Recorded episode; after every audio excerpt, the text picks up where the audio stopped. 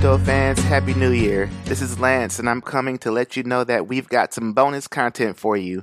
I put together some of my favorite philosophical and Captain's Ready Room segments from 2019, and I hope you enjoy listening to them again. Enjoy your vacation, and we'll be back with more content soon. Bye. Special caps, uh, edition of the Captain's Ready Room where we will be doing our philosophical segment. Mm. I'm Nice. First Officer Bill. Yes, I remain Science Officer Lance. Sounds good, guys. So let's talk about um, a very timely topic. How do we compromise? You know, we've got the government shutdown going on. We got the left, the right. and Everybody's dug in pretty deep here. We got to compromise. And, Do we? And, and obviously, this is very relatable to your own personal life. Everybody has to compromise in their relationship or whatnot at some point. So, I guess the question is, how do we compromise? When do we compromise, and when can we not compromise? Is it better to, you know, not accept any of the bad? Should we accept only the stuff that we need, the good, the evil, So the he- so- pluses and the minuses? How much can we tolerate Here- that whole spectrum of things? Right? Here's how I want to frame the initial discussion. All right. Um, a couple episodes back, uh, I said that I was against compromise, and then Johnny was like, "Well, what about relationships?" And I was like, "Okay, good, fair point."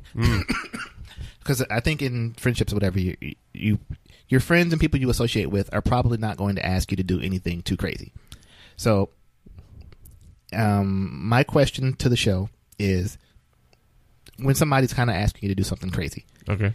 um, the how I want to frame it is is it which is which is better is zero percent good and zero percent evil uh, the same okay so like you have a baseline or whatever. You just continue along the baseline. That's zero percent good zero percent evil. It's, it's it's a baseline. It's what you accept.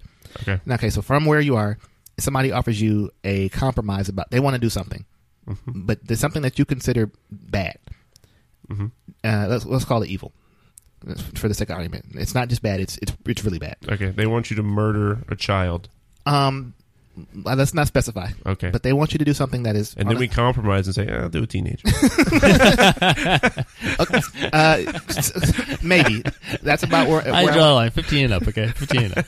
okay, so is is it justifiable to do something to to allow ten percent evil to happen as if, if you get ten percent good on on the other end? oh yeah. Okay. Is that the okay, that equals out to zero mathematically? But is that as good, exactly as good as you staying on your baseline? yeah. So that kind of goes almost to like a utilitarian philosophical view on the world point on the your worldview, right? Mhm. Yeah. But it's a compromise. This person wants their ten percent evil thing. Yeah. So do you to offset it? It does it actually offset the ten percent more evil being added to the world to get ten percent good added? Um. Well, I mean, I guess you could you can frame the the situation uh, a couple different ways and probably come up with a couple different answers, right?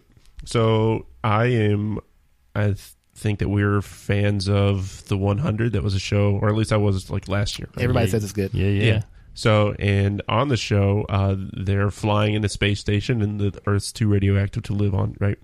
They have a Oh, it's- it's in population the near future. yeah, yeah. So the the near future, uh, and so in the space station, it only it has a very limited number of resources. After a generation or two, the population has grown, and so what they they have to do is they almost have to kill people so that their space station is you know it doesn't have it has enough resources for everybody, Mhm. right? And so you can say, well, it's an evil thing for them to have to kill people uh, that's evil, but they have to do it if everybody else is going to live. Then does that does it still make it? I mean, if you know, killing or murder is evil, you know. Yeah, I don't think that's exactly what I'm getting at. Though. It's, it's, it's more like, um, Are you looking for a certain okay, it's, answer? as opposed to like needing it to survive. Yeah, Okay, because survival is one thing, but it's more like okay, you have to. uh, Here's here's here's okay. So if okay, if there's a hundred people on the space station, Yep. and you need to kill and and ten need to die for people for the ninety to survive, okay. is it worth killing eleven so you can eat a little bit more, or you can have nicer accommodations? Like I'm saying, so it's it's one percent more evil for one percent more good. And I and, and I so my so I'll let it be known. My contention is that I I, I think that that ten percent more evil and ten percent more good is worse than baseline where it's 0% evil, 0% good. Even though it mathematically evens out or whatever, I think that adding the extra evil into the world is not worth doing, and I reject that compromise. Well, I mean, I think that's that's all subjective. You know, Well, yes, in my mind, I, and it's probably uh, situation dependent. But if I'm going to make a blanket statement, I will say that the blanket statement: ten percent more evil and ten percent more good is worse than zero, than yeah, but, but equilibrium. you know, let's say let's say we're coming up with our numbers right, and we're saying so. Someone has to say, well, we this thing can only sustain ninety people, and then I look at the numbers and I say, no, you know, for us to have the things we need, it can only sustain eighty nine people, right? And so then it's not, you know, then I have my baseline is saying, you know, I'm not looking, I'm not saying, hey, I need that little extra bit of goodness. I'm saying I need to survive, and there's only 89 people, 89 people that this station can supply. This isn't a survival thing, no. I, Yeah. I don't because I, I don't want it to be a thing you have to do. No, I'm just survive. trying to say that that level of you know that ten percent. So you say kill ten people, you say, but it's the extra evil thing is to kill eleven people.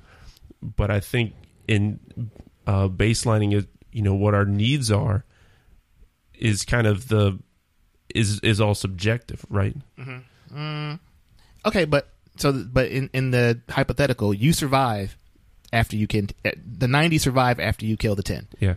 And the only reason that you would kill the 11 is to have a little bit extra to give to the 89. And I say that, that you shouldn't do that. Okay. All right. Well, yeah. I mean, I guess anyone would say that, right? I don't know. Maybe a greedy 89er. Well, I mean, I guess depends on if it's pretty good. You know, pretty good stuff I get from that last guy. Yeah. So, and nobody likes him either. He, he's a real downer. He talks about the uh, bad news also. Well, so I mean, it, it sounds like there's a specific situation. Like I'm kind of coming up with, you know, kind of a throwaway situation, but is there a specific situation where you you see that in the real world, and then you're like, how, you know, it, it, okay, so it, it's clearly the the government shutdown thing. It's like Trump wants a wall, and he's willing to give some concessions on the immigration or whatever, some small concession on immigration. Okay, so it's like you get a little bit of one thing, you get a little bit of another thing. To my eye, I think that a wall is reprehensible, Uh, the- you know, or giving in to the concept of the wall as it's been framed by him and other uh, pundits is reprehensible as it stands now.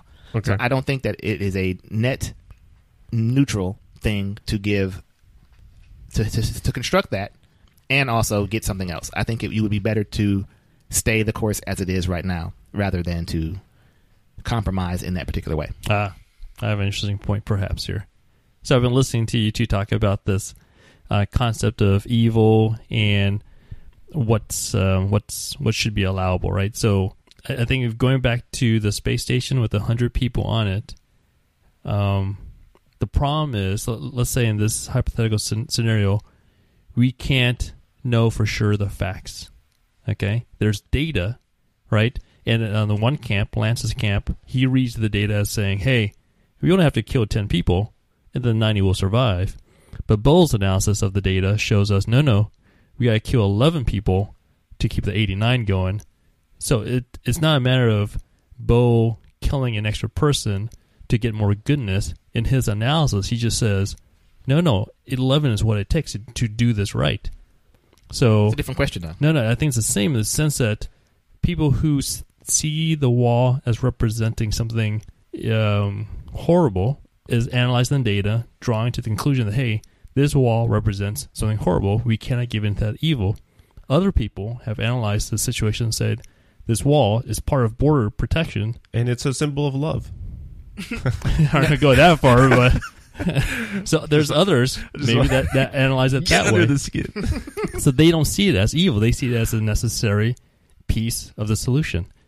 And there's also a third group that sees the wall as evil, or that sees it as the monument to bigotry that it has been sold to us as, and Yeah, say no, that is a no. good thing. I think No. that's the first group, right?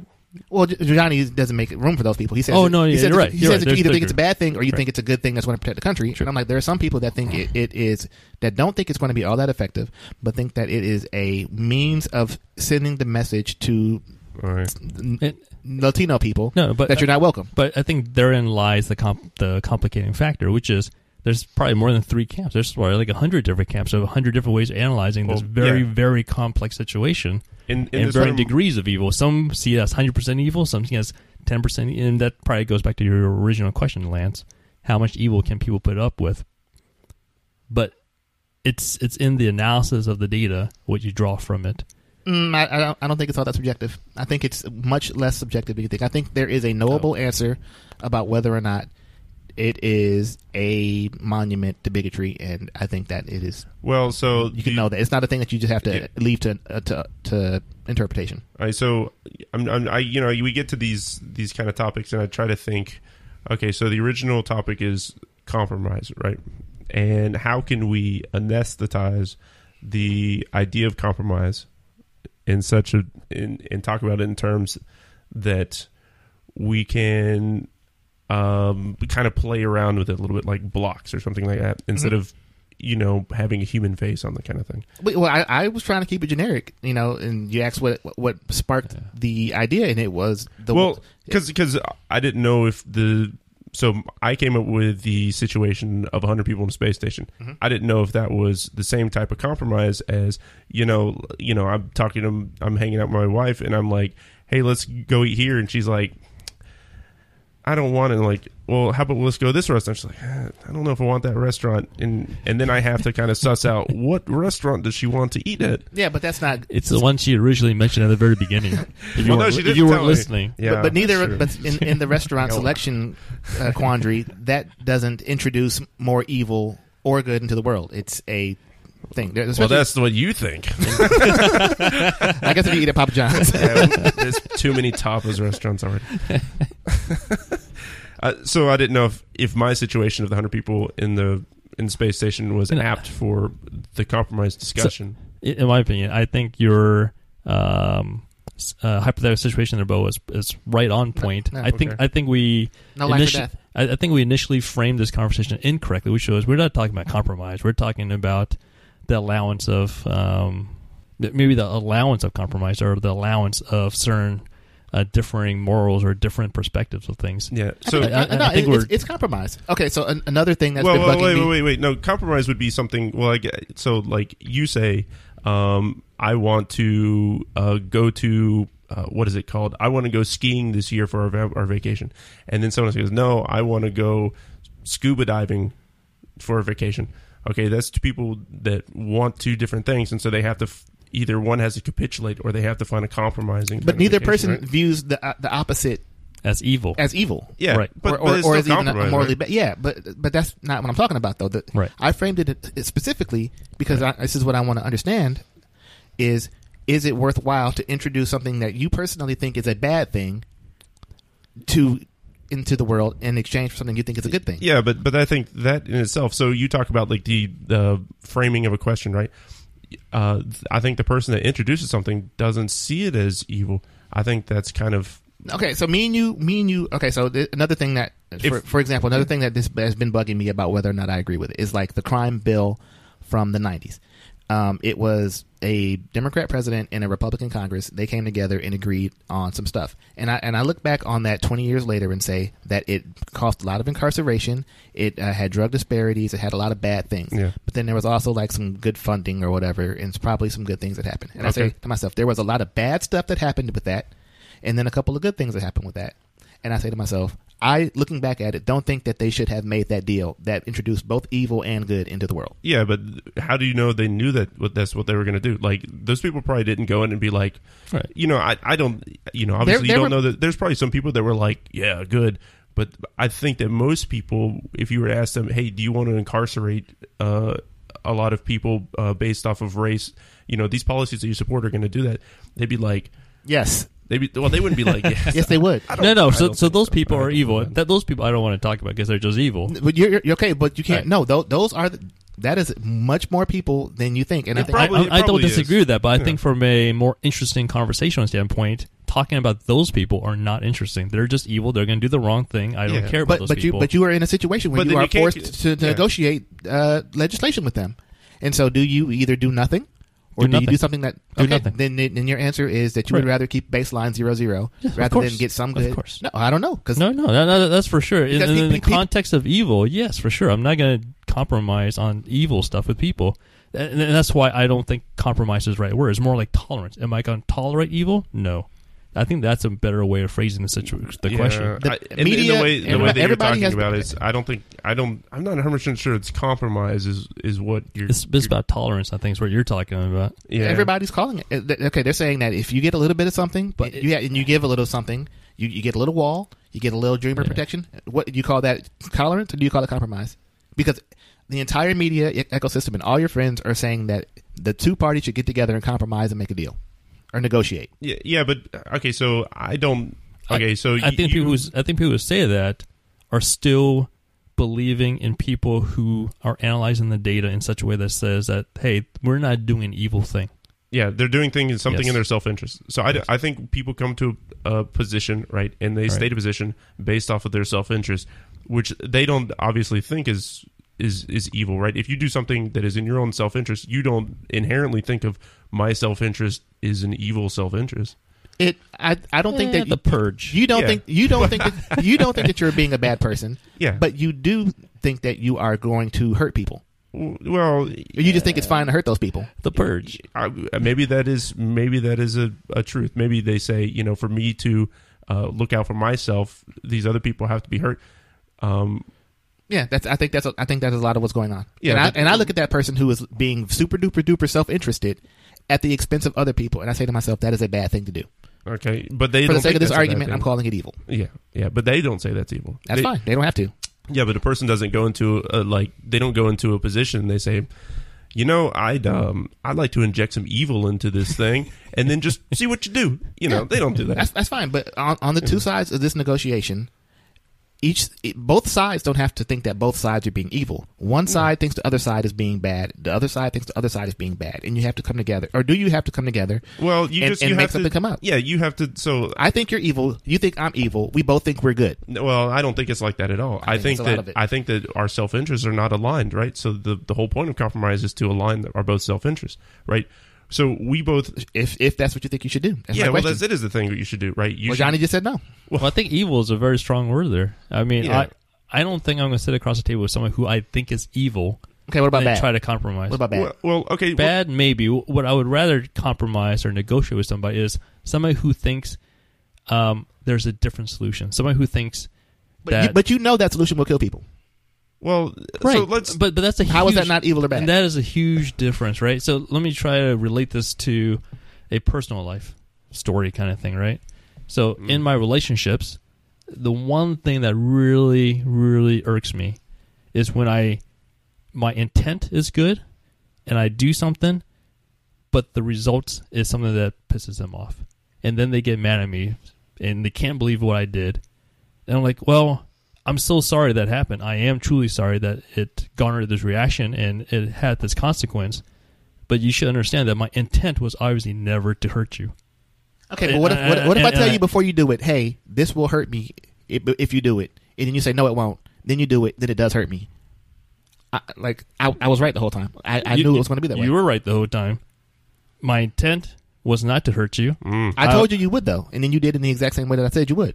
And i feel Why you hurt me? You- and, and i'd probably feel worse about that honestly You would. But, but the thing in the hearts of hearts, the thing in the heart of hearts, it's like the intent was good. The intent was good. If there's some way to see crystal clear into somebody's soul and No, understand their intent, well, okay. You don't need to see in somebody's soul. So, so let's. I'd like to. I, am saying that. I disagree so- with that wholeheartedly. Yeah, So I want to I want to Yeah. take it out from the current time and place and try to think of let's say let's go back a couple thousand years, right? Always a fan of Yeah, that. Always a fan of like historical thing, I'm right? riding a T Rex. Okay, Is so that too, too not far back? Is that too far back? that is a little too far back. So I am, um, let's say, Village A and you're Village B, right? All right. Village A, right? Uh, see, I am a, a burgeoning chieftain, Oh, right? And congratulations. We are we're in, we're in, we're in Mexico somewhere, Mexico, right? I'm a burgeoning chieftain, and and so are you, right?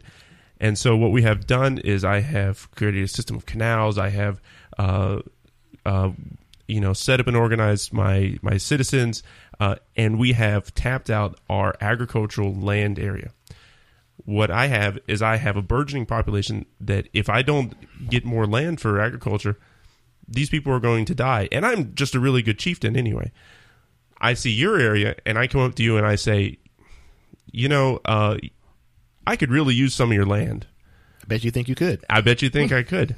And so, you know, how do you do you do we compromise Yeah. Uh, well, uh, I mean, Well, no, we don't compromise. We fight, but oh, Yeah. Well, What, what, why do you no. immediately have to fight? Why can't you compromise? yeah. on Okay, so this y- is- wait. you- is my army like way bigger than yours or, or comparable? well, so this Because is if the it's thing, way like- bigger, I'll fight you. So, so this is kind of the thing. Like, you know, uh, I have I'm doing something in my self interest, Mm-hmm. right, by Yeah. trying to expand my territory. So, Yeah. uh, and you would be doing something in your self interest by either you trying to expand in mine or you trying to reject me. No, no. I think there's a win-win there, which is you've been able to cultivate your land more successfully for some reason. Share that technology. Well, I didn't Share say that- more successfully. I just said that I have cultivated successfully.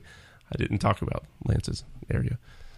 Oh, it's it's it's hot over here, man. It's great. I don't know what y'all, I don't so- know what y'all doing over Yeah. in Village. Hey, So- but in Village Beef, we over here popping bottles, we So- dancing. yeah so so i guess I'm, I'm trying to i'm trying to get to a point where like my um objective reasoning is to do something in my self-interest i don't think it's you know I don't know if you would think that the people back then the guy would think oh it's evil for me to go and kill these people and take their land back then, it wouldn't. they wouldn't But think that but What? But Uh, so you're telling me that there's a point in time where somebody didn't think that ki- murdering people was bad?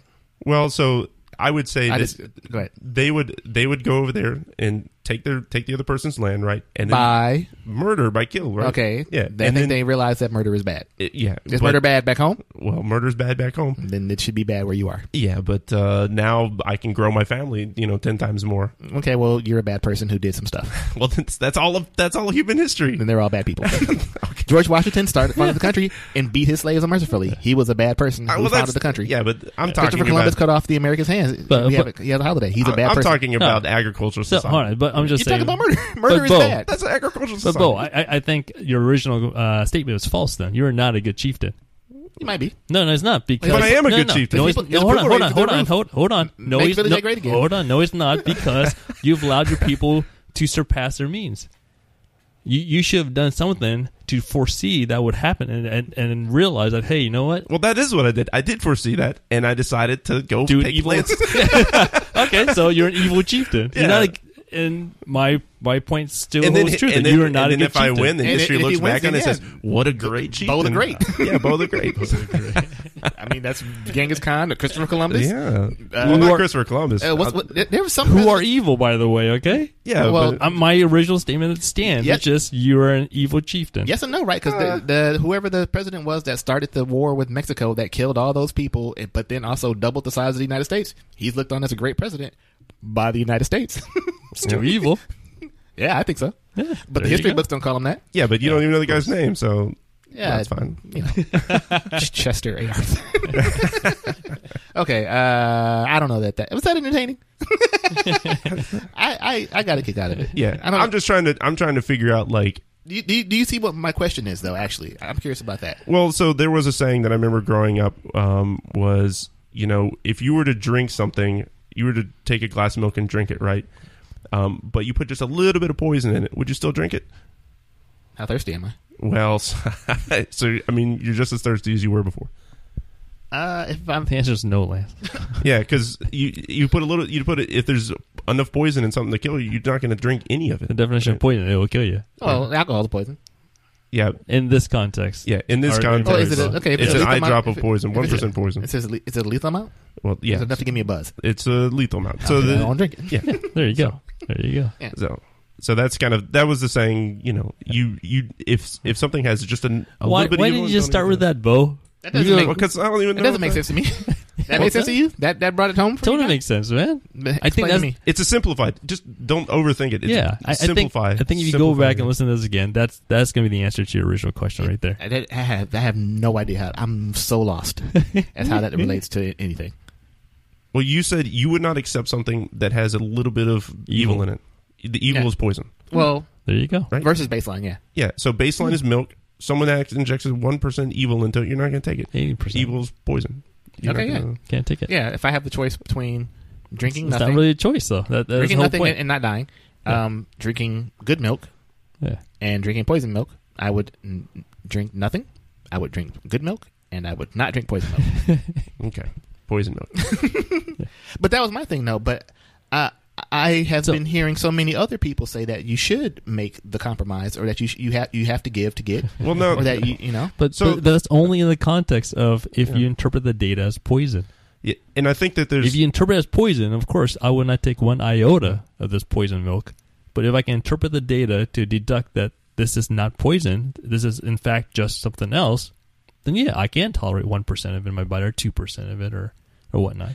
and, The and I- original crux of this though is you are interpreting as poison. Yeah, and I and I think I for me, what I hear out of this is, um, let's say you have two sides, you know, arguing each other. The, um, was it the goal of it is at the end of the deal, you know, you it's beneficial to both parties in some way, right? If the idea is framed, eh, or if the if the deal is framed in, in such a way where it's not at all beneficial to one of the parties, No, no. then it- there can't be any no. compromise. Even even in the in the discussion, like ten percent of bad thing got put in, and ten percent. So it's by my from my perspective, Mhm. 10 percent of a thing I don't like happened, and ten percent of a thing I do like happened. Well, that's okay. So like I- it- it- What's the rest of what's the rest of the eighty percent? uh, unchanged Unchanged. Okay. or uh, baseline, and and I say to myself, I. The introduction of the ten percent bad thing, I, I am increasingly thinking is not worth the addition of ten percent good thing. Okay. So that's uh, that's almost like a that's almost utilitarian, right? Because you, you there is there is a math that you do, right?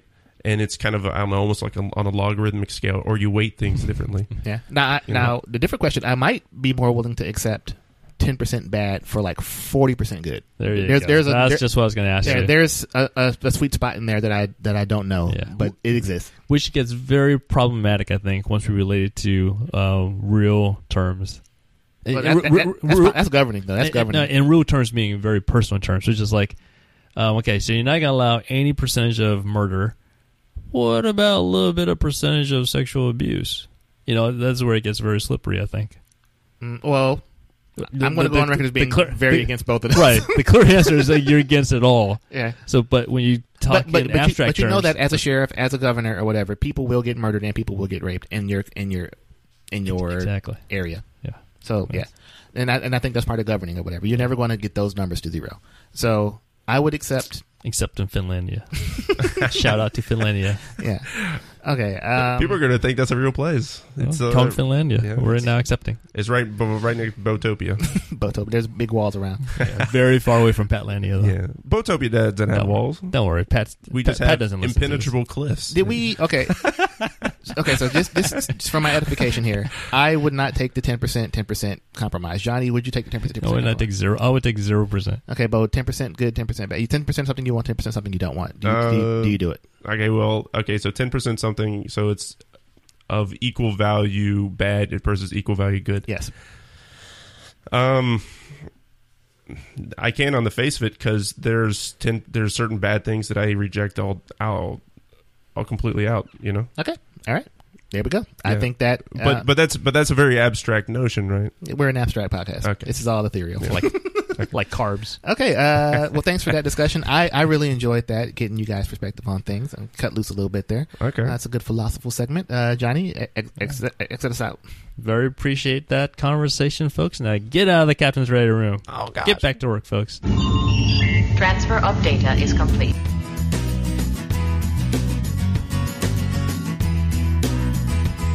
All right, welcome back, everybody. This is the Junto Show. I am Johnny. I'm First Officer Bo. And Science Officer Lance. All on right. deck. Let's welcome everybody back to the captain's ready room, the preferred place where the captain holds private discussions and or receives classified communications. All right, let's talk about some classified stuff here today, guys. Ooh, t- classified. The topic I have in mind is something called the scarcity trap. Mm, okay. You guys heard about this before? Mm, No. uh, um, maybe. Maybe it's Yeah. one of these things that I don't know the name Hmm. of it, but I'm familiar with the concept. All right, all right. so we'll right. see as we get into it. So I heard it and learned uh, from it. Uh, the NPR Hidden Brain podcast. Uh, Oh, that's another, a good podcast. I listen to them on occasion. the the idea is in this case, um, so the the scarcity trap could be explained as a theory that you know when you're really desperate for something, you can focus on it so obsessively. There's no room to think about anything else, right? So if you're time starved, all you can think about is juggling time. When you're um, don't have much money, all you can constantly think about is making ends meet Mm-hmm. right? So even though you take certain actions and behave in a certain way that helps in the short term, whatever's on your mind right now that's consuming you, it could lead to long term problems in the future. So, the way I notice this sometimes is um, when there are folks who are making less money, not as well off, living paycheck to paycheck, trying to make ends meet. Mhm. Let's say they do encounter a little bit of extra money. It doesn't seem like maybe they save the money. Instead, they may be splurging it on other stuff, Mm-hmm. right? Yeah. Mhm. Mm-hmm. So I don't like where you're going with this, but we'll, we'll we'll go with it. So, so, so maybe the scarcity trap is that mental understanding. Because I, I do kind of understand it too. Which is my assumption was, hey, if I'm living paycheck to paycheck, I've got to live for the here and now. So, if I have a little extra money, let me spend it on the here and now. That's my behavior pattern. That's that's my short term thinking. I don't mean that negatively either. That's just a fact of life. I need to make this thing work today and survive. So let me go spend it. Right. So I do have a counterpoint to that type of thinking with specific to finances. Okay. But you know, I I do think the scarcity trap is a real thing. Mhm. If you don't have something, or you know, you have a problem in life, it does tend to kind of dominate. At least my thinking. But I just don't get thing. what, what the trap is, though. Like, what is the trap part of it? So the uh, better example probably. Oh, God. Sorry, Captain. Fired a, tor- a photon torpedo. Eh, it's just a Ferengi. Who cares about them? So the uh, the episode actually had a pretty good example where it was interv- interviewing this lady. Uh, she's out of a job. You know, the debt's running up. She has a kid or two or something like that. And so she signs up for a credit card. And so the credit card has a credit limit. So, i.e., maybe you can interpret that as like, hey, I've I've got extra spending money now, and she spends it on a whole bunch of stuff that she needs like right then and there mm-hmm. right? But the long term impact is, oh, now she's maxed out her credit card, and she didn't realize she needed gas next week. She, you know, she was just thinking too short term there when she could have spread it out a little bit. Like she didn't need to buy all that stuff as soon as she got the credit card. She should have only bought exactly what she needed and then save that credit limit so that she can then afford gas the next week, and then the week after that something else to keep things going, right? But because she spent everything right then and there, maxed out the credit limit, and therefore now she's again out of luck with So, more so cash. was this like is the scarcity trap a a discussion about how messed up the system is that people are so poor, or is it a was it No, being framed a- as a moral failing on people? No, not even a. f- It, I'm not sure if it's a failing. Even it's just a understanding of where people come from, right? All So- right. Uh, it's interesting. I don't know. Like, mm, I, I, I don't think I don't know what I'm getting out of this, but uh, proceed. What? So, I think the greater context is why do people think short term only sometimes, and why do some people think long term as well? I think, I, well, I- so I think that I, I just wish there was a better example. I need one of your famous analogies, Johnny, because what I'm hearing, I'm hard, I'm having a hard time seeing it as anything other than like why are people putting out the fi- their house is on fire? Why are they putting out the fire instead of investing in uh, flame proof uh, walls? But it's like, well, your house is on fire right now. Like, put the fire out. You have to put the fire out and then you can worry about long term planning for future fire pre- preventions after you have extinguished the current fire. And that's what I'm hearing, but I feel like that's not what I'm supposed to be hearing.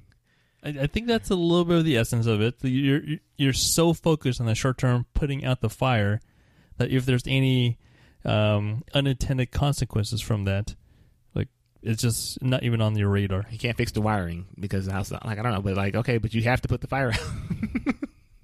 Bo, Well, so um, I, I think I'm going to challenge your first analogy, right? What's this analogy? The analogy was if you come into some money, you, you know, instead of putting that money towards your future planning, you you spend it all in one lump sum. And so there's another book that I've been reading. It's called Misbehaving, and it's by uh, forget his first name, but it's like Richard Thaler, and he's a guy. He's one of the founding people of behavioral economics, right? And so one of the the big sections, the big things he talks about is mental accounting. So what you do is you you you're going along, and and he says everybody does this, and and I kind of do this, and you know, and it, it kind of makes sense. And what you do is you say, I have this bucket of money, I have this bucket of money, I have this bucket of money, right? and if I if I have like let's say my entertainment budget, right? Mhm. And he did he did uh, socioeconomic studies on this kind of stuff, where let's say uh, you know you uh, what is it called? Essentially, man, I, I'm I'm I'm blanking on the the exact the exact thing, but if people perceived that that bucket of money uh, was used up, they wouldn't like if if they perceived their bucket of money for going to see a movie or something was used up, and then they got some extra money, um, they wouldn't go see a movie. Oh, okay, interesting. Yeah. So so what would happen is like the you coming into all this money, if you it's not part of these buckets of money Uh-huh. that you are, we're going to spend, so it just goes to like leisure. But uh, okay, so You know. the average person doesn't doesn't use bucket doesn't um file their money away in categories like they should. Is Like, that- you, you mentally do it. Mhm. right? So you mentally say something like, "Okay, this week I'm going to spend so much money on gas, groceries, stuff like that." And if you and if that bucket of money, you know, hasn't been spent, or you get a whole extra money, you you put it into like leisure or something like that. I feel like I want to counter that one, Bo. Okay, I don't think people in general budget. I think you do a I think it's a fallacy. counting. Uh, So uh, I don't have any studies on it, but the, the thing I've been seeing is that people have been saying that, like uh, poor people's problem is that they don't budget properly. And then I saw a social commentator, probably a PhD, whatever, I don't know, a social commentator push back saying that poor people budget the most because they have so little, and then they every when every penny counts, you really have to look at where it's going, and and so like that is a fallacy that people say. So since we're all pushing back, I want to push back on a thing from three points ago, Okay. where um, uh, a thing that I see, I don't, I don't know that you guys necessarily fell into it this time, but I, it bugs me so much. I'm going to say it that people uh, hate, on, especially in America, we hate on poor people who, when they get a little extra money or whatever, they buy shoes or like a steak dinner instead of saving their money, and that is like a problem with the underclass in America. But I, in a book I read called, um, I think it was called Eviction and it was like a you know about how people keep getting evicted and it's a problem in America. They were saying like if a person who makes minimum wage saves and saves and saves, um, and and doesn't have any splurging and this and like uh just pays the bare minimum for everything and eats ramen noodles all year, whatever, they might save like an extra five hundred dollars at the end of a year or something like that. It, but your quality of life has been so bad that entire time eh, that it's barely any type of enjoyable existence to do so. And then at the same time, if you do save that money up, then some unexpected exp- expense will probably just pop up and then it's gone. And then all that hard work just went away for nothing. So, like, if it makes you feel, gives you a little bit of enjoyment in life to do something, to to, to treat yourself in, in that one time, then, like, it's a reasonable choice. I'm butchering it. It's a reasonable choice to make. Because, like, it, I don't know, you you'll be miserable otherwise. and it does make a difference either way. So, crap, I'm butchered. But yeah. I think we're pushing this whole segment. Here. All right. no, I think this is great. I think it's, I think it's an interesting discussion. It's always times we can always reclaim the conversation. So with that one, Lance. Mhm. So let's say I'm a low income person, Mhm. barely making ends meet. I'm, I'm making like every paycheck just enough to satisfy the bills that are due, right? And let's say I get a tax refund this year, two thousand bucks. Nice. Is it okay for me to spend that two thousand bucks on a Disney vacation, or should I save that two thousand bucks for a rainy day? Mm, that's up to you. And I, I don't I don't judge you either way. Now if it like so if Well, it's judging has such a negative way of like that's what I but that that is what I perceive the most a lot of people in society doing. Is Is- they, they, is- they look is- at they look there- at a poor person in a bad neighborhood with nice shoes and they say that person shouldn't be doing that. So I agree with you, Lance, on that one. So, like, that- so again, judgment has a negative term. Is there a way to have this conversation and dissect this situation without the judgment in it? Yes. Is there a way to talk about this situation in a way that's like objectively, this is the more um, the, the, We're trying to end poverty. You're saying, I mean, right? no, I, Right, I think Johnny Johnny thinks that there is a right answer, and the right answer is not to go to an objectively correct answer, and the correct answer is not to go to Disney World. I, I, I'm honestly inquiring this thing. I'm keeping. An open, I'm trying to keep an open mind in this one and trying Yeah. to say no judgment in this thing. Mhm. What is a proper way? Does it just depend purely on What is your goal? The- is the- your the goal, to have an right. enjoyable life? Yeah. exactly what's the goal? So may, maybe yeah, if that's you, everything, right? if Your, you- Yeah. your money follows your priorities, right? Yeah, exactly. So maybe if you can give your child the best day of their life, I think that might be worth it. Yeah. Because you're going to struggle one way or the other. if you're if you're kind of looking in you know you're in a poverty situation right and to get out of that poverty situation you need to invest so much money into i guess your future your training or something like that right Mhm. then you know that $2000 would go towards you know some kind of training Assuming So- you so- had a reasonable uh, belief that you Yeah. could get escape said poverty. So Yeah. l- let's make it a little more. Two thousand dollars probably ain't gonna do it, but maybe maybe for it some would go people. i'm just saying it goes towards it right you put you're you're working towards a goal So let's make it a little more individualistic. This person, me, don't have a kid, right? Don't currently do not have a kid. I have 500 bucks extra. It's been a rough year for me. Um, and I just want to go to Disney. I think it'd be fun. It'd be a fun to go splurge in a super fancy restaurant that I never, ever, ever get to go to and try out some good food and spend the 500 bucks. And then a month later, my car breaks down. I need 500 bucks to fix it. And I'm like, man, this is horrible. Life sucks. Did I make the right decision? um well, no i guess Yeah, maybe. If you think you did, is it more? like, Okay, so if, here's a better, uh, similar question, right? So you go to Disney World. No, no, wait. So you get your five hundred bucks, and then you save it. Then you get hit by a bus, and then you're in the in the in the hospital uh, about to die, and you think to yourself, "Man, I wish I had." Gone to Disney. Yeah, Sure. Or, Yeah. more likely, my car breaks down Mhm. and I need the 500 bucks to fix it. So the uh, Again, I, I'm not. I'm not trying to predispose the conversation at all. I, Mhm. One answer could be very much no. We should have gone to Disney because life is hard. Enjoy life.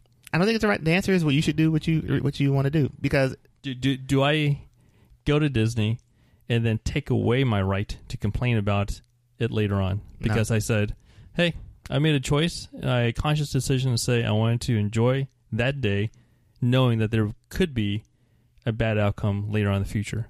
you're going to so that so therefore, I should not complain about it." a person on the margins like that is going to struggle no matter what and like a one one extra month of stability in the long term i don't think it you're going to always be struggling once you're if you're in that that that that level of, of income or whatever. So if you can find some joy take it. Because so say you, you save the money whatever. So like it'll be so i think the, the the mindset of that person is like okay if it's not my car breaking down it'll be somebody needs to borrow some money.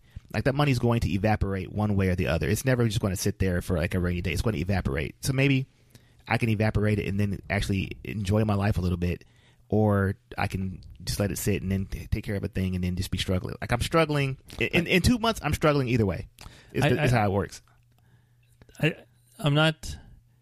Statistics show that you are correct. I think, Lance.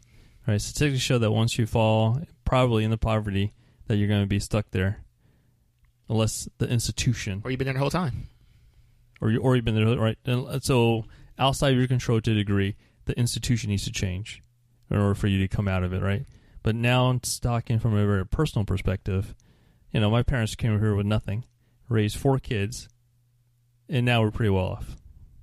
So there are ways to climb out of poverty. Mm-hmm. it just takes long extended periods of sacrifice essentially well It's, it's see, not. It's no. In in this one specific example, any least. individual yeah. person can do it but So when you isn't talk, that isn't that the lesson there then? No, no, that's not the lesson. That- it- any individual person can do it, but when you start talking about populations of tens of millions of people, which is the current population of the, the impoverished in America, it doesn't become a personal failing on the part of tens of millions of people. It is a systematic problem once it affects that that many people. and, and I, I think we already acknowledged that the problem of poverty will not be solved by all individualistic actions. It requires the government or the institution to change its way to help. I think we but do you can think concede that point, but is there not also now not talking about the brakes, but talking about the tires? It's kind of like saying, "Hey, isn't there also individualistic responsibility Yeah, to any- to not splurge hmm. and lift myself up over time?" I don't think everybody who's I don't think that 10 million people in poverty I think it's kind of like a, a cyclic thing, right? So like if you're in, all the people that are in poverty ten years ago, there may be ten million of them, but a portion of that people, the people got out of poverty, right? I, I don't think so. America actually, among all the nations in the world, has one of the lowest possibilities of working your way out of poverty. Like the number one determinant of your socioeconomic status in America is the Yeah. socioeconomic status you were born into. The uh, A caste system. yeah, basically, and we just don't talk about it. If you're born in poverty in America, Yeah. you stay in poverty Yeah, so I think more than other countries. So I think that's a very interesting conversation to have, which is not the one we're having in the captain's ready room. From a macro perspective, yes, there's an institutional change that requires. I'm talking about a little bit more about the individualistic person now. Well, yeah, Do, do we talk to an individual that is in the poverty uh, segment and say, hey, don't change your ways. Just, you know, wait till the institution changes or fight for the institution and change. But don't change your ways. Or do we uh, give the advice to the individual person, hey, you should probably um, find ways to lift yourself out of the system, lift yourself up. And my advice to anybody is to do what's best for you and your family. yeah. I mean, I think I But agree there's, a, with there's a responsibility actually. there, right? there's a responsibility the individual takes. It's Yeah, sure. Everybody has the responsibility to do what's best for them and their family Okay. or the world. But you didn't want to stop there. you didn't want to stop there, did you? but I think in in practice, it'll be do what's best for you and your family. Yeah. So maybe this may be a, a tangent, and hopefully I don't get into a deeper Yeah. conversation with this. Do you think that? Hopefully, I don't get into a deep conversation. yeah, that's I- all we do, man. Okay. do you think that? Do you think that poverty is something that can't be eliminated? I think it can be eliminated if you try to, and America does not try to. Okay. It does not want to.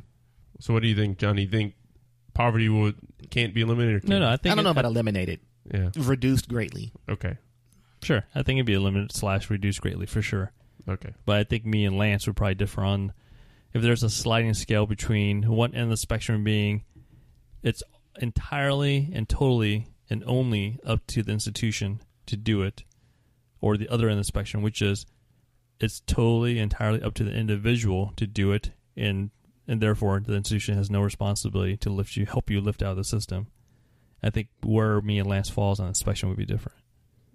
There's just no mechanism by which the average, like a minimum wage person, or excuse me, I don't say no mechanism, but vanishingly few and very difficult mechanisms by which a, a, a minimum wage person can get out of poverty. Like you can't, you don't make enough money to afford school, and let alone if you have to like, i i- and if you're one of these people, you are probably surrounded by other th- people like that. So you're pooling your resources that, that are barely making it. And if any one of your friends falls behind, then you're supporting them. And if any one of your relatives falls behind, or you're, God forbid somebody gets sick, like you're always on that hamster wheel, and you could never save up enough in order to.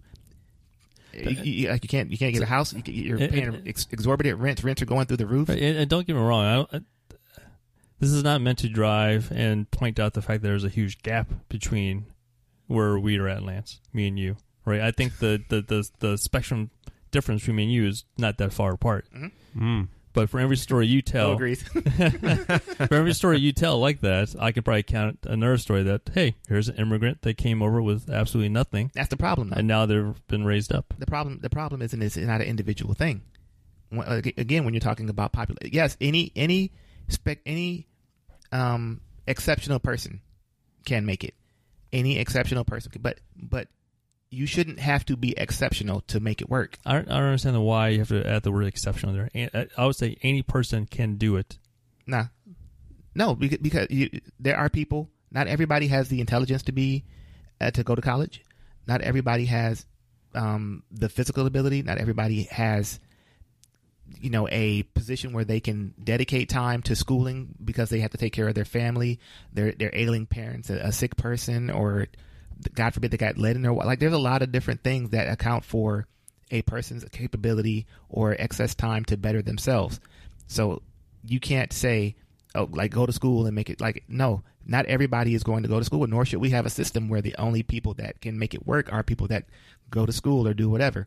It should be a system whereby even an average person can survive, and we have failed to, to do that as in the last decades of America. Yeah, I, I agree at a macro level. Agreed. Uh, I think I agree with both of you guys. Yeah, Well, there you go. Yeah. I think both you guys are 100 percent right. yeah. you know, no one's. It, What is the know- disagreement? I actually don't know what the disagreement Bo, is per se. what is the disagreement? here? Well, so I, so First I think, officer, I help feel like us there, I out. feel like there is one. so I think uh, I I wonder if you guys maybe you're talking past each other. So, you know, I That's true. think I am talking behind you. I think what uh, uh, what Lance is saying is is very true. That you can scrimp and save as much as you want, but there, um, you know, one bump in the road can be devastating and put you behind the eight ball for a very long time. And I think Johnny's also exactly right that you know the whole if you are going to get uh, and if you are going to improve your station in life, it's not going to be on anyone else. It's going to be on you. Yeah. Yes, I agree with that. Yeah. I do agree with that. And so, you know, I think that in a sense, y'all are both right. Like, you have a person that's, you know, um, let's say everybody in the America is trying to improve their station and so that. Uh, I think someone born with less resources and uh, surrounded by a lot of people with less resources, if they, you know, have a sick family member and stuff like that, it makes it so that they basically are stuck in their socioeconomic uh, place for much longer even though they have the best of intentions, even though they have the the best of uh, uh, of meaning, and even though they try as hard as they can. So I think it's kind of you know, I think it's uh coming about it from from two different ways. Um, but I think y'all are. But I agree with both you guys. well stated, Bo. Hopefully, Man, you are ready for your own captainship. uh, yeah. I'm, I'm putting in the recommendation to the admiral. Okay. First chance, the new starships available. Hope- Hopefully they got cookies. Talking about cookies in the background. I got cookies. I don't know. I've been into cookies lately. That's my dessert choice: cookies and milk. All right, folks. Well, hope you uh, enjoyed and uh, followed that uh, Captain's Ready Room discussion. Transfer of data is complete. Really good without the negative consequences. Also, I mean, so, so I think the, the whole, Bo, I think Bo was saying a president would have to compromise. In the act of compromising, there may be some negative effects there, but he's willing to live with that because there will be a greater good in the end. Mm, So you're saying, kind of? interesting. Eh, yeah, kind of. I, I just didn't know if, like, so the president can, let's say, go down to Venezuela and then overthrow that little country, right? Uh, Venezuela's not a little country, but they can, they can, you know, set up a coup or something like that, right? coming soon, by the way. Yeah. So I don't, I, I, I personally don't think that's a, a good way to go about it. But the the Venezuelan country is obviously kind of going along a path that it shouldn't be. Mhm. If the president does, you know, overthrow that country, uh, in the end, I guess it is good, but Nah, nah, nah, nah. That's not good. not good. I'm very anti overthrowing countries. and also, uh, the reason that Venezuela is so poor and people are, so, are doing so bad over there, a big part of the reason is because of crippling economic sanctions put on by the United States and the uh, the world. Really? That's where you go in this conversation? He brought it up.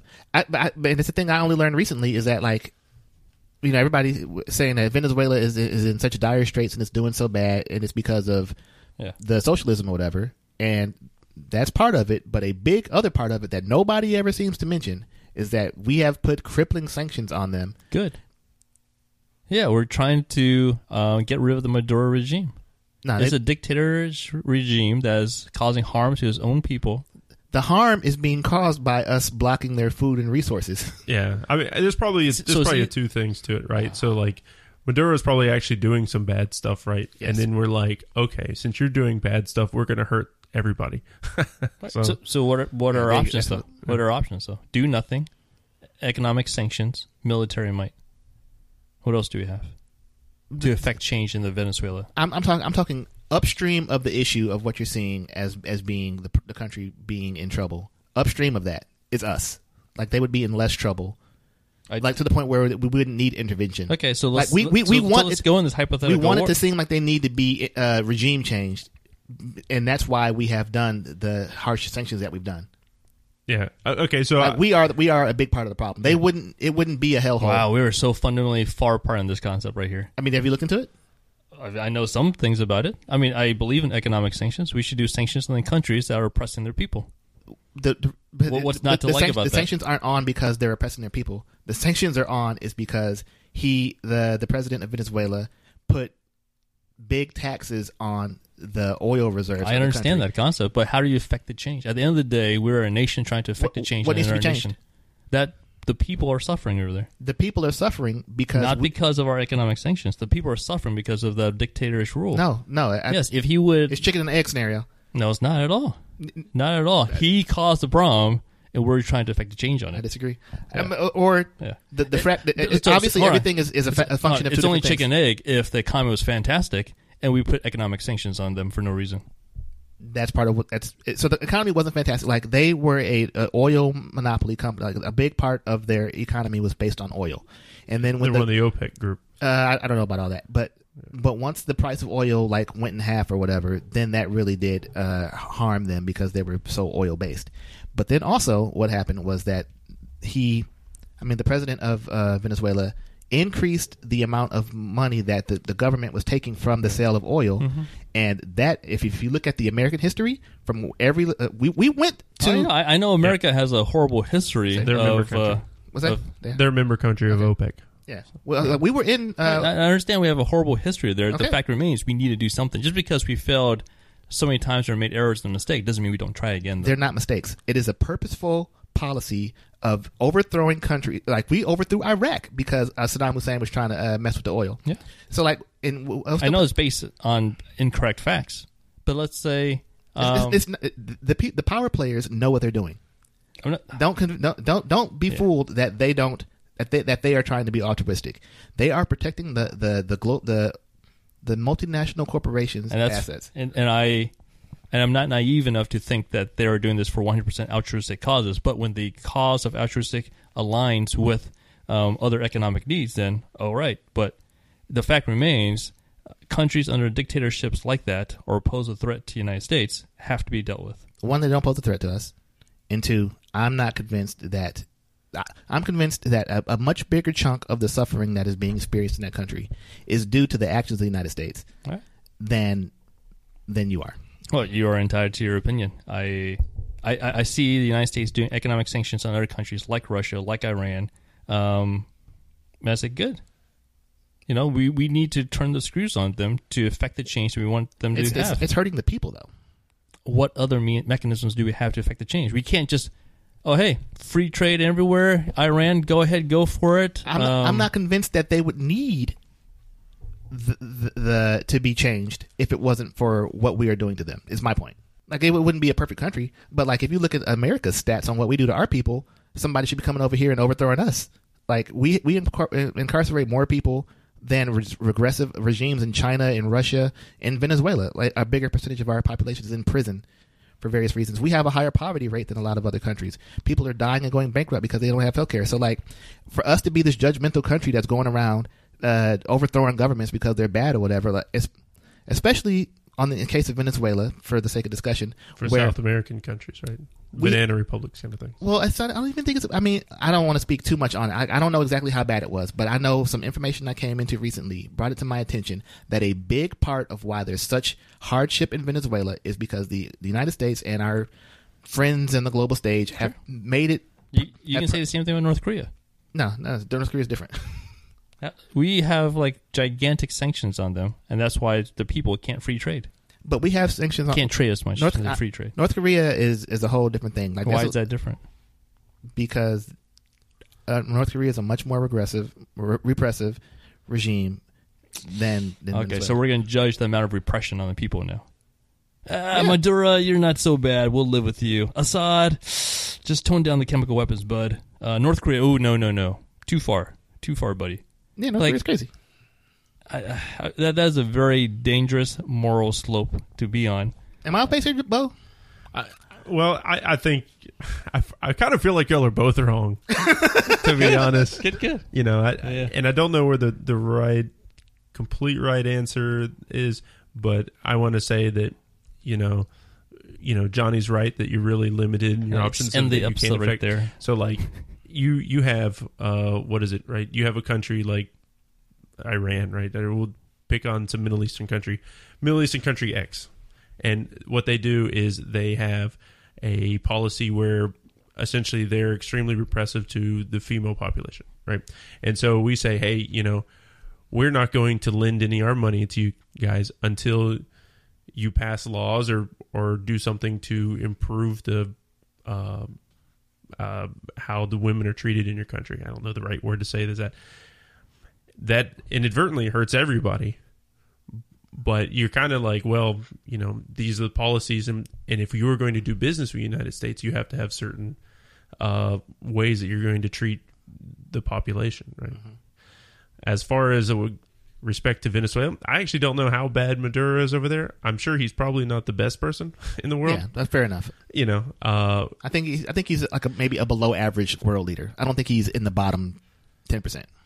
well, I mean, I don't think he's as far as everything I've seen from from what it is is he's uh is he's not he's not I don't think he's that high. I think he's much lower than where I think there's him. I worse. think dic- he's on the b- very bottom. I almost. think there's yeah. worse dictators with less oil Sure. who we're not worried about going to overthrow. Yeah. There are worse murderers out there. Yes, you're right.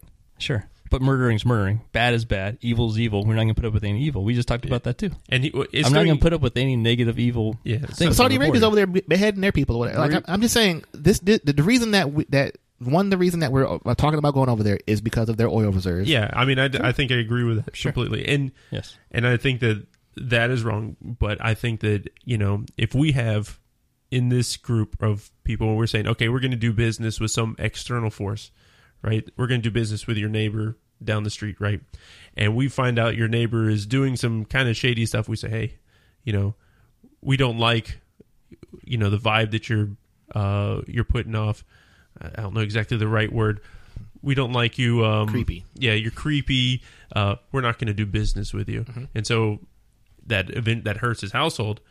But I think that we can say we're not doing business because of these policies. If you change these It- policies, it- it- it's more like it's more like I sliced your your tires, and and I also locked you in your house so that you couldn't go out and get groceries, and then I called child services on you because your kids are starving. That's what's happening. No. Uh, I'm not sure about like completely that. I- I've got If, one. if I've they're got one. jailing, they're jailing and killing journalists, right? Yeah. Mm-hmm. That's, I mean, you know, you don't want to do a business with a country that does that kind of stuff.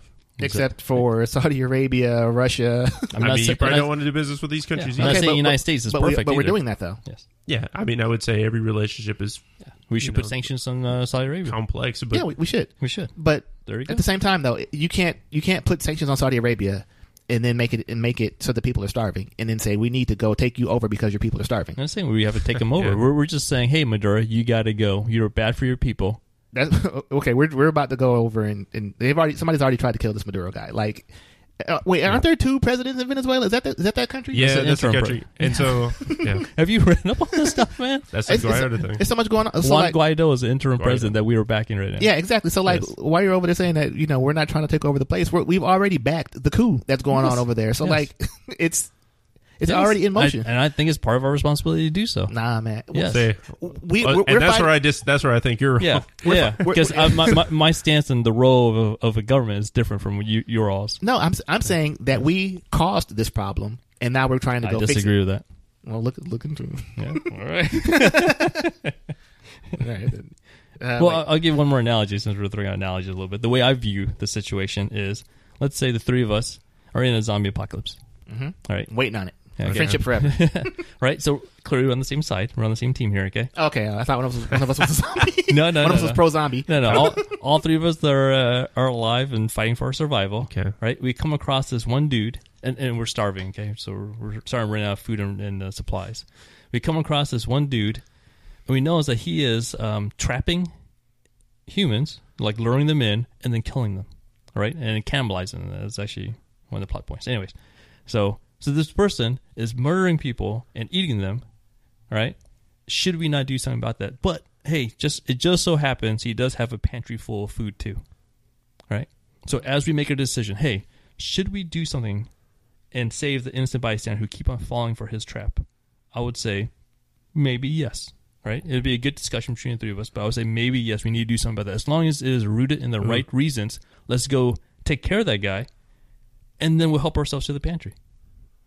Well, how does he get his food in his pantry? That's the first question. right? so, so going through this, I would be like, I would be tempted to be like, learn his secrets and then off him, right?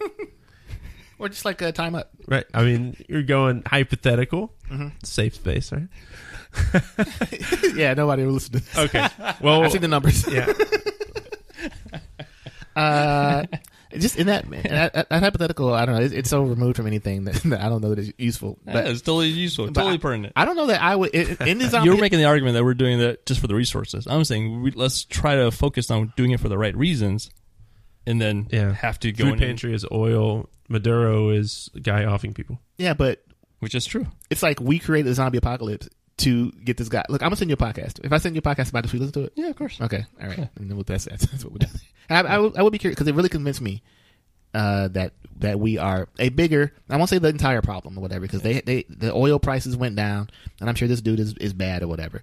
But I think it's underappreciated. Just keep in mind if he has resources to help his people, right there for him to do something with. He's got the money and he's got the resources and supplies to do something to help his starving population, and he doesn't do something that he is he can't. That's my whole point. He has the food across that Oh, you're talking about the zombie dude. I'm talking about no, no, I'm talking about Maduro. He, ha- we, United States have. Nah, that's that's that's propaganda. That's propaganda too. I'm, I'm sorry. If I'm hungry and there's food over there and you call it propaganda, give me the propaganda. Okay. It's- it's if I'm hungry, my, my it- population is starving. Kids are dying. Kids are underweight. What's the country we food went right to there? with uh, Pinochet?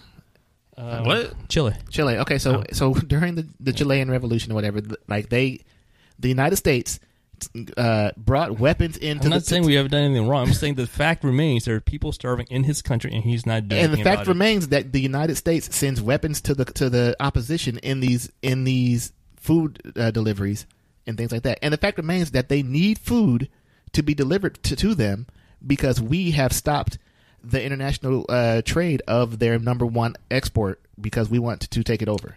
I'll, I'll do some more fact finding, but I don't think this is a case of chicken the egg. It's it's look. I don't want to make it seem like it's one to one. Like this is the only reason that they're in a bad situation is because of us. But my, my my whole point is that it's underreported and I think under uh, less understood than it should be by the American populace. That a big reason why Venezuela is quote unquote such a hellhole is as a direct result of things we have done to intentionally make it so, so that we can go in and be the and, and take o- take over their oil.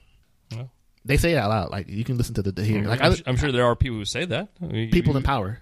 Like this, I'm not. I'm not. the, the same people that that did Iran Contra are running are in the Trump administration right now. Like El- Elliott Abrams and these other people who have taken over these other countries in South America, the exact same people are now in the Trump administration doing the exact same stuff. So like I hear you. We, we make mistakes. it's not a mistake. Doesn't mean we don't try ever again, though. It's not, see, it's not a mistake. It is a pur- it is a policy that is being done on purpose. It's not a mistake. It is this is these people's worldview that this is what should happen and that they're doing it on purpose. It's not a mistake. I, I disagree. All right, we'll, we'll, we'll follow up on. it. I'm seeing the thing. I'm seeing the thing. All right. Uh, I've seen things too. no, no. I, I will send you the thing. oh, okay. okay. I will send you the thing. Gotcha. Okay, I think that's probably about it. So, uh, world's richest man, better. that's what this conversation was supposed to be. Maduro should be replaced by Liam Neeson. No. Okay. Well, at least you probably actually do better. Liam needs some anything. the population to go down though. So, People would be taken left and right. All right. Uh, so take us out of the Captain's Ready Room, Oh, Johnny.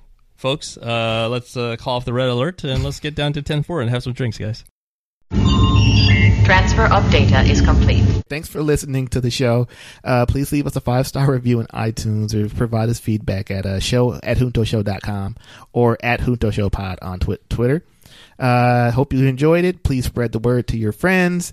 Uh, thank you for listening. We really, really appreciate you. Please also visit our Patreon page at Patreon.com slash Junto Show.